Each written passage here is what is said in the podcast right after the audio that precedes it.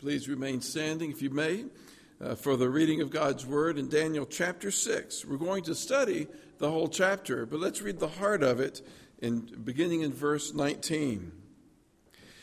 At the first light of dawn, the king got up and hurried to the lion's den.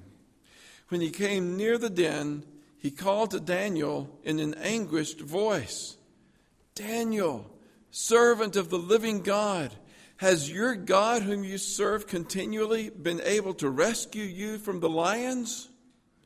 Daniel answered, O king, live forever. My God sent his angel, and he shut the mouths of the lions. They have not hurt me, because I was found innocent in his sight.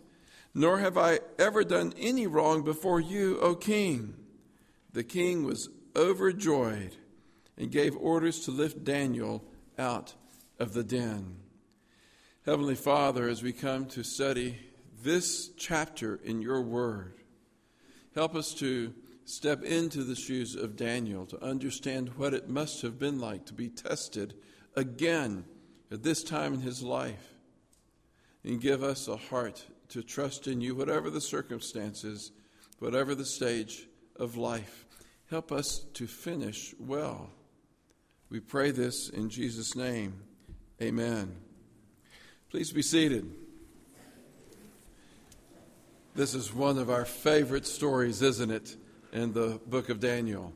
But I ask you, if you haven't looked in the bulletin yet, don't look at the outline right now. How old do you picture Daniel to be when he was cast into the lion's den? I've been asking people all week that, and most people answered that they, they picture him kind of in the prime of life. He's you know, a, a, reasonably mature uh, young man. Some thought, well, this is later, this is another king in Babylon, and he must be in his 60s by now. That's what I thought. I thought this is going to be a story for my age and stage. And then I worked out the timeline. Now you can see in the outline in your bulletin that Nebuchadnezzar conquered Jerusalem in 605 BC. And in that year, in September of that year, he was made king of Babylon. So uh, Daniel's being brought to Babylon in the beginning of the reign of King Nebuchadnezzar is about the same time. Daniel was, and his friends were given the, the test about uh, dietary laws. The king was trying to honor him, honor him then. He was among the elite chosen uh, from all the conquered lands. Uh, Nebuchadnezzar had this strategy take the elite, train them in Babylonian ways. And we not only conquer them as people, but we will take over them, take over the leaders for their cultures, and they'll become Babylonian. First year of Nebuchadnezzar's reign. The second year, uh, Nebuchadnezzar had a dream. It was impossible uh, for the wise men to interpret the dream because Nebuchadnezzar wouldn't tell them the dream. And he was going to kill them all if they couldn't, including Daniel. And God gave Daniel the dream and the interpretation. He saved not only himself and his friends, but all of the wise men in the court. That's early in Daniel's career. How old do you think Daniel must have been then? He, probably 15 to 20. The Bible doesn't tell us how old Daniel was, but he was among the young men, the young elite. So 15 to 20 in 605 BC. Nebuchadnezzar reigned for a good long time, for 52 years, before Belshazzar became king of Babylon. 52 years plus 15 to 20 years old would make Daniel at that stage older than I am, 67 to 72 years old. And that's the second king that he served under. We looked last week at the one chapter devoted to Belshazzar and his history as his kingdom was declared to be at an end with that miraculous handwriting on the wall that told of his doom. We'll see in later chapters that Daniel had a couple of visions. And uh, Marty's going to be preaching next week on two of the visions during Belshazzar's reign. But the history of Daniel goes on to the next king, Darius the Mede, who became king of Babylon in 539 BC. That's 66 years after Nebuchadnezzar became king. 66 plus 15 to 20 years old, Daniel is 15 to 20 years old when he went to Babylon, is 81 to 86 years old. And I pictured that age and stage for Daniel and the test of faith with the lion's den and Daniel's mighty strength of spirit in facing that. And just picturing him in the lion's den just added pathos to the whole story. And I wonder if I had been Daniel, would I have thought, oh God, good grief. Really? How long, oh Lord? I've been faithful before and, and I thought everything worked out. You dealt with Nebuchadnezzar. In fact, you brought him, him down so that he acknowledged you as the true and living God. We seem to have won our culture. I was honored and blessed in, in the kingdom. Belshazzar kind of forgot me. His wife had to remind him that there was somebody named Daniel. He didn't recognize me. That was a little bit of a low period, but wasn't a lot of testing and suffering for me during that stage. And then I come and Darius seems to want to honor me, but really? Have any of you ever thought that by this uh, age and stage in your life, and you might be 18 years old and just been a Christian for two years, but you thought, my life should be working out. I should not have the problem. If I'm following Christ, why is God allowing this to happen in my life? Why is the suffering continuing? Now you begin to get the picture of what it might have been like for Daniel. Why is God still allowing this fallen world to go on so fallen? Our series has been How to Live in a Pagan World Without Becoming Pagan. And part of the test of it all is perseverance. The world is not going to become ideal until Christ comes again. It will always be a fallen world. There will be ups and downs where we'll be more supported and popular uh, by our culture as Christians. They'll recognize uh, good work ethic and values and honesty and, and kindness and, and love and graciousness when we live up to what our calling would be. And there may be times that are really low when, it's, when we're mocked and ridiculed and, and tested in our faith. And there are all sorts of other kinds of sufferings that God allows into our lives. And we can begin to think, oh God, are you really, are you really there and working it out for me? Perseverance is a characteristic of Christian faith. How do you respond when suffering comes? Well, now let's look at the whole chapter of Daniel. You know, we're going to apply it as we go through it. What happened and what can we learn from it? In the first place, I would say don't assume that the pagan world hates you. That's a surprise. We think of suffering and, oh, how we're going to catch it. Often we get a martyr complex, but that's not the way this chapter begins. Let's read, beginning in verse 1. It pleased Darius to appoint 120 satraps to rule throughout the kingdom with three administrators over them, one of whom was Daniel. Now, they were in a culture where you, know, you, you grew uh, wiser with your age, just kind of the Far Eastern cultures. So that's not so surprising that the administrators would be that old. But it is surprising that Daniel is one of the three. How honored and esteemed is he? The satraps were made accountable to them so that the king might not suffer loss. Now, Daniel so distinguished himself among the administrators and the satraps by his exceptional qualities that the king planned to set him over the whole kingdom. You may be honored and esteemed in your work, in your neighborhood, in your friendship circles, even by those who don't support your faith. But don't, don't just assume that the world is going to reject you for being Christians. We can kind of get a chip on our shoulder if we think that. And we can be the antagonist. Instead, Daniel just did his job faithfully. He did it well. He did it conscientiously. He did it honestly, so that Darius honored him above all the rest. He was going to make him prime minister under the king. Now, if I were Daniel, I think with this high position, I shouldn't have any problems.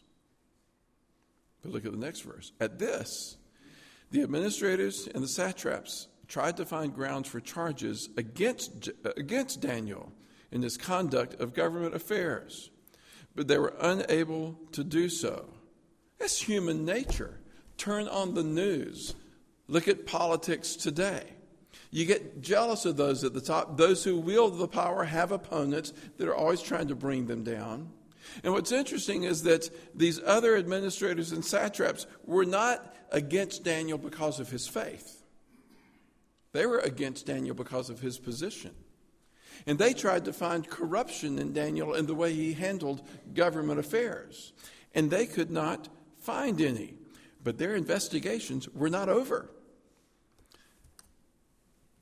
It says they could find no corruption in him because he was trustworthy and neither corrupt nor negligent. Oh, I pray that as we grow up as Christians, that we grow up in, in our in expressing the fruit of our faith by not being corrupt or negligent in our responsibilities. We can so overreact to a sense of self righteousness. We should never be self righteous that we begin to think it doesn't matter if we're righteous. And actually, the fruit of the grace of God in our lives should be that we want to live it out in a way that we are earnest in pleasing the one who saved us. So it does matter how we conduct ourselves. Oh, that you may be found in your work and your family and in your uh, affairs, that you would be neither corrupt nor negligent. Finally, these men said, We will never find any basis for charges against this man, Daniel, unless it has something to do with the law of his God. Their motive was to bring him down out because they were jealous. And they turned to his faith and found here we might have a handle. So it turned to persecution over his faith. So the administrators and the satraps went as a group to the king and said, O King Darius, live forever. The royal administrators, prefects, satraps, advisors, and governors have all agreed that the king should issue an edict. Uh, stop there. Don't you think they were probably overstating their case? I'll bet you anything they didn't have a vote from all the, the satraps and prefects and administrators. They just assumed to represent them all. They were the, the little group, the little cabal that was going, to bring uh, Daniel down. They went saying, This, we've all agreed that you should be honored. It's a trap, it's a deceptive trap for Daniel. It's disingenuous. It said that the king should issue an edict and enforce the decree that anyone who prays to any god or man during the next 30 days, except to you, O king, shall be thrown into the lion's den. Now, O king, issue the decree and put it in writing so that it cannot be altered in accordance with the laws of the Medes and the Persians, which cannot be repealed. So King Darius put the decree in writing. He didn't realize the unintended consequences of this decree. He loved Daniel. He wanted to honor Daniel. He wanted to put him in charge of everybody else. But he was flattered here. And they won the day, and he issued the decree, put it in writing so that it could not be altered, that if you prayed to any other god or man other than to the king, you'd be thrown into the lion's den. Things can get set up where the person who signs the decree, so to speak, was not out to get you. But just in the manipulations of things, you're caught in a trap and you're tested in your faith. There you have to remember don't assume that everybody hates you. Maybe a few, but they won the day. Don't, don't assume that there won't be those that hate you. That's the real world. Now, that's important because Daniel could have responded to this decree by being so angry with Darius that he never would uh, honor him, be faithful to him again. He could have hated the king for signing this decree. But Darius wasn't out to get Daniel, he was tricked. So, how did Daniel respond? Now, when Daniel learned that the decree had been published, he went out and he uh, got to picket line and he uh, got a crowd together and he went and protested to the king and said, King Darius, you have betrayed us. How could you do this to us? We are so oppressed and so offended. That's not what he did. That's what we might do in our culture. But this is what Daniel did. And I love reading through the text and thinking this is what we would probably do, and then see the text take it in the opposite direction. He went, to, he went home to his upstairs room where the, wind, with, where the windows opened toward Jerusalem. Three times a day, he got down on his knees and prayed, God, bring down King Darius. He didn't pray that. He didn't pray out of anger over his circumstance. It says, three times a day he got down on his knees and prayed, giving thanks to his God. Philippians 4 Don't be anxious about anything, but in everything, with prayer and thanksgiving, make your requests known to God.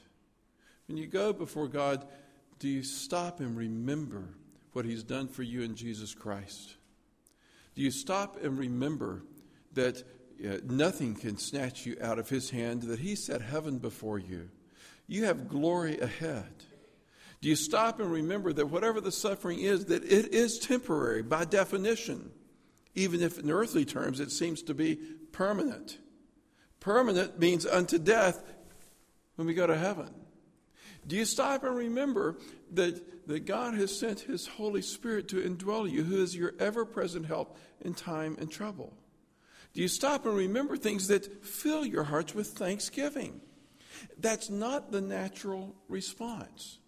It's a part of how we gather together to worship God every week because it reminds us of what we have to be thankful for, and that equips us to go back into our lives, whether they're blessed or whether they're uh, difficult, to, to live coming to God with thanksgiving. Just as he had done before. Think about what that means. It wasn't that Daniel had been living high and, and going fine, head administrator, honored by everybody, but now he's in trouble, so now he goes and prays. This was his habit. This was built into his life. What he was doing was what he had done the day before and the day before that. He just wasn't fazed. He was unflappable. He heard the decree and he went and prayed anyway. And he didn't make a big deal about it. He didn't uh, send a letter to the king saying, King, this is, you are so wrong and God will judge you. And I'm going to keep praying. He didn't do it in defiance, he just did it because he worshiped God. And he prayed daily. Do, do we? Then these men, in verse uh, 11, then these men went as a group and found Daniel praying and asking God for help. That's the whole point of the whole thing. They knew they would. So they went to the king and spoke to him about his royal decree. Did you not publish a decree that during the next 30 days, anyone who prays to any god or man except to you, O king, would be thrown into the lion's den? The king answered, The decree stands in accordance with the laws of the Medes and the Persians, which cannot be repealed. Hey, that's so conniving. They're so manipulative. They had the king underline his decree by his own profession again. Then they said to the king, Daniel, who is one of the exiles from Judah, pays no attention to you. Now, you may catch something of the motive. It wasn't just jealousy that he was in power, they identified him as an outsider. Now, I'm not sure of that one because many of them may have been outsiders. Remember, God, uh, uh, uh Nebuchadnezzar chose uh, the best of all the conquered peoples to make them his elite, his band. So they may have come from all over the world. God is the one who put Daniel in this position. And they may have had many who are outsiders. That might not be the motivation. It may just be pure jealousy that he was top dog. We don't know for sure. But they said, Daniel, who's one of the exiles from Judah, pays no attention to you or to the decree you put in writing. He still prays three times a day. See, still prays. They knew that this was his custom, this was his habit. That's why they set up this test. His life was already evident before him. His faith wasn't secret and private, it was open, but he wasn't going around in your face, I'm better than you. It was just open testimony. And they knew that he still prays three times a day. When the king heard this, he was greatly distressed because Daniel had stabbed him in the back. Daniel, who he thought would be faithful to him, would not honor his decree. And he was so mad he threw him in the lion's den. It's not what the passage says. Now, if we were writing the script, we might think, well, see, that's human nature. But Darius realized he had been tricked. He was greatly distressed. He was determined to rescue Daniel and made every effort until sundown to save him. Even though, King Darius was not saying, The God of Daniel is my God, he had a high regard for Daniel. And it grieved him that he was uh, so trapped in this way. Then the men went as a group to the king and said to him, Remember, O king, that according to the law of the Medes and Persians, no decree or edict that the king issues can be changed. It's the third time it's been said. What a principle in the country. Even when you see that it's wrong, you can't change it. And so the king was stuck. Verse 16 So the king gave the order, and they brought Daniel and threw him into the lion's den. The king said to Daniel, May your God, whom you serve continually, rescue you. King Darius must have known the stories of Daniel and Shadrach, Meshach, and Abednego. He would have already heard about this dream that everybody was going to be killed. And God gave Daniel the dream, and Daniel saved all of the nobles, not only his own lives, life and the life of his friends, but of all of the court attendants. He must have heard about Shadrach, Meshach, and Abednego in the fiery furnace, where Nebuchadnezzar saw that fourth figure, who was Jesus himself. He was halfway there. The, the witness of Daniel and Shadrach, Meshach, and Abednego through three generations of kings was such that Darius was saying, May your God save you. You have people that are looking at you and your faith, the testimony of your faith, and are drawn because they find it credible, because they see the difference that it makes in your life that you know Christ? Do they see how you handled when you were fired from your job? Do, you, do they see how you handled when someone close to you turned against you? Do they see how you handled when you got sick and it just really looked really bad? Do they see how you handled a death in your family? Do, do they see the difference that it makes? They may not be Christians yet, but they, there may be those that, that love you and find your faith credible. That's a wonderful thing. It's just one step beyond that to them embracing the Lord Jesus themselves.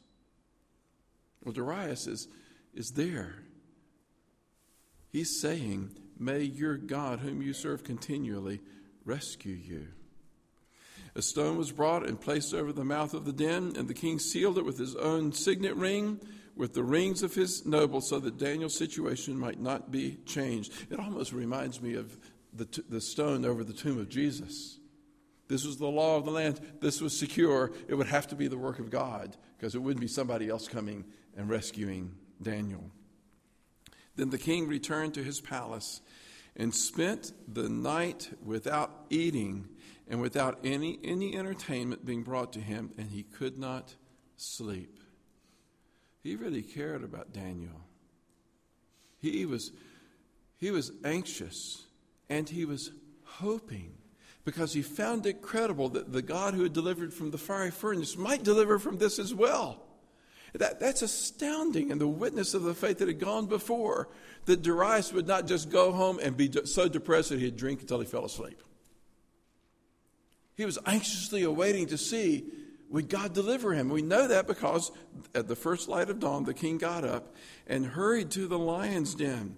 When he came near the den, he called to Daniel in an anguished voice Daniel, servant of the living God, has your God, whom you serve, continually been able to rescue you from the lions? Do you see the faith that is in that, the hope that is in that, the recognition that the God that has proven faithful before and powerful before could do this? Who, what king would go to a lion's den the next morning to see if the, the prisoner had not been consumed? Only one who was three quarters of the way there to believing that God might do this. He could do this? And Daniel answered, O king, live forever. Stop right there. That's the title of respect and courtesy. Yes, it is customary. It's like saying, sir, in this day. But if, if you had been Daniel, if I had been Daniel in that lion's den, what would you be thinking all night? Even with the mouths of the lions shut. I'd be thinking, I can't believe that my friend King Darius would do this to me. I can't believe, I can think of ways he could have fixed this. He could have at least had the lions fed with bunches of cows before they threw me in so they wouldn't be hungry. He could have thrown me into the lion's den, but he could have issued another decree to have the lions removed from the den before I was thrown into it. There are all sorts of ways he could have fixed it, and he didn't. He was my friend. I counted on him, and I can't believe he did this. So that when he comes the next morning, oh, Daniel, has your God been able to, to rescue you? Then you say, I'm still here, no help to you. See, that's human nature. Is that the way we respond when we're hurt by somebody. I had someone after the early service come up and tell me that uh, of an experience. He said it's, it's, just like this that he was called in uh, by his boss and an administrator and told that he was being demoted and that his pay would be cut. And it was not their choice, but it was an edict from on high in the company about how they had to reduce the size of the company. And he said, I was able to respond I've been here before, and let me tell you how God was faithful to me in going through these things. He ended up sharing his testimony with them for half an hour. And then another uh, you know, boss that had not been in that meeting, he had another opportunity that same day to go by and say, just wanted to share this with you. Because he responded with trust in God instead of hurt and anger over the circumstance. Daniel says, O king, live forever. My God sent his angel, and he shut the mouths of the lions. They have not hurt me, because I was found innocent in his sight, nor have I ever done any wrong before you, O king. The king was overjoyed. I, I just love this. The king was overjoyed. When you respond with faith and trust in God, and hope. Instead of bitterness and malice, revenge, retaliation, anger, when you exude a, a, a, out of your hope in God that He is faithful and your soul is full because God loves you, He's made you significant. Instead of being a hurt to those around you, you become a blessing to those around you. The king was overjoyed and gave orders to lift Daniel out of the den. And when Daniel was lifted from the den, no wound was found on him because he had trusted in his God. At the king's command, the men who had falsely accused Daniel were brought in and thrown into the lion's den along with their wives and children. They were way over the top in those days. Why, did, why didn't it just stop with uh, no wound had been found there because he trusted his God? Wouldn't that have been a nice ending to the chapter? And yet we might have thought, well, you know, somebody probably did sneak some food into those lions or figured out a way to sedate them or you know, maybe maybe it was a, a, fluke, and they were sick and, and not hungry. We could have come up with all sorts of possible explanations, but not when we have the end of the chapter. It says, And before they reached the floor of the den, the lions overpowered them and crushed all of their bones. They were hungry lions. It's like the seal on the stone. Nobody else could interfere. The lions were hungry. This was undeniably a marvelous deliverance by the hand of God. Then King Darius wrote to all the peoples, nations, and men of every language throughout the land May you prosper greatly. I issue a decree that in every part of my kingdom people must fear and reverence the God of Daniel, for he is the living God, and he endures forever. His kingdom will not be destroyed, his dominion will never end. The end of all of this was praise from the very one who issued the decree that Daniel be thrown into the lion's den. When you suffer, there are others that are watching to see how you respond. And your response, when it is not the response of the old nature, not our natural response, when it is not what they expect. That is the, the witness that shines the brightest because it shows the difference that it makes. That you know Jesus Christ. You know the hope of heaven to come. You know his love, what he's done for you in sending and laying down his life on the cross for you. You know those things so that you can have, even in the lion's den, whatever it is for you, you have a joy. You have things to be thankful for. And it's not a plastic happiness, it's a real joy. It doesn't mean there's not grief, that there's not concern, that there's not uh, stresses, that they're not frustrations. But at the core, there is a real joy. When I was a teenager, we sang a song, I learned a song uh, from a, a, contemporary artist at the time it was named Pat Terry. How many of you have heard of Pat Terry? Anybody here? I see one hand, two hands. There, Pat says something about how wonderful contemporary stuff can be gone in 40 years. But I loved this song. And it was, he told the story of Daniel in this song. And then the, the chorus, he, he spells it out. He says, Well, early in the morning when the sun came up, the king was feeling down. He went to the lions and he looked in the window, and you never guess what he found. Oh, Daniel was leading those lions in the hymn. They were clapping their big brown paws. He said, An angel of the Lord to come around last night, and he clamped those lions' jaws. It, it was a fun song to play. It was a fun song to sing. I asked Mike a, while, a few weeks ago, said, listen to this song, see if you can learn it and, and play it. And it's really a hard song uh, uh, to pull off. But it's always stuck in me that I know there is artistic license for him to say Daniel was leading those lions in the hymn. They were clapping their big brown paws because they weren't doing that. But with that artistic license, it did take me to the Apostle Paul in the New Testament when he was cast into the Philippian jail and he was singing. He was singing. And as he was singing, the other prisoners looked and thought, How can you respond this way? And he shared the gospel with those prisoners. He wrote to the churches, he said, when he's in prison, to rejoice with him because he has opportunities to share with the prison guard. The way Paul saw it was not he was in chains, they were enchained to him so that he got to share his faith with them. And they say, How can he be singing? And even more than that, when God did the marvelous thing and the gates of the prison were flung open, and the Philippian jailer saw that the gates were open, and he assumed the prisoners had escaped, and he was about to commit suicide, Paul said, Oh, don't do that. We're all here. And the Philippian jailer, like King Darius, came and praised God and received the Lord Jesus Christ, and that was the start of the church in Philippi. People are watching when you suffer to see how you respond. Does it make a difference that you know Christ and his love for you and the glory that is before you? And can they see a song in your heart in the very midst of that difficulty?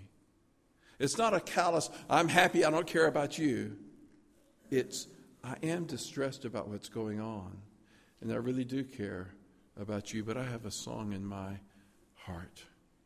Our choir is going to sing, Come Christians, join to sing. When you're in the lion's den, can you lead those lions in a song? Let's pray. Heavenly Father, I pray that you would do this work in us. We have to gather together every week to be reminded of what you have done for us, to lift us up again, that we would leave this place with joy in our hearts. Return to your word. Give us the habit to be praying to you uh, daily, coming to you daily, as Daniel had. Father, when we're riding high in the world and we're honored, let it not go to our heads that we think that's what counts the most so that if we are brought down, we just continue praying to you, praising you, and leading in song in the difficult circumstance. And we pray that others may see and know and be brought to praise you through faith in Jesus Christ. We pray this in Jesus' name. Amen.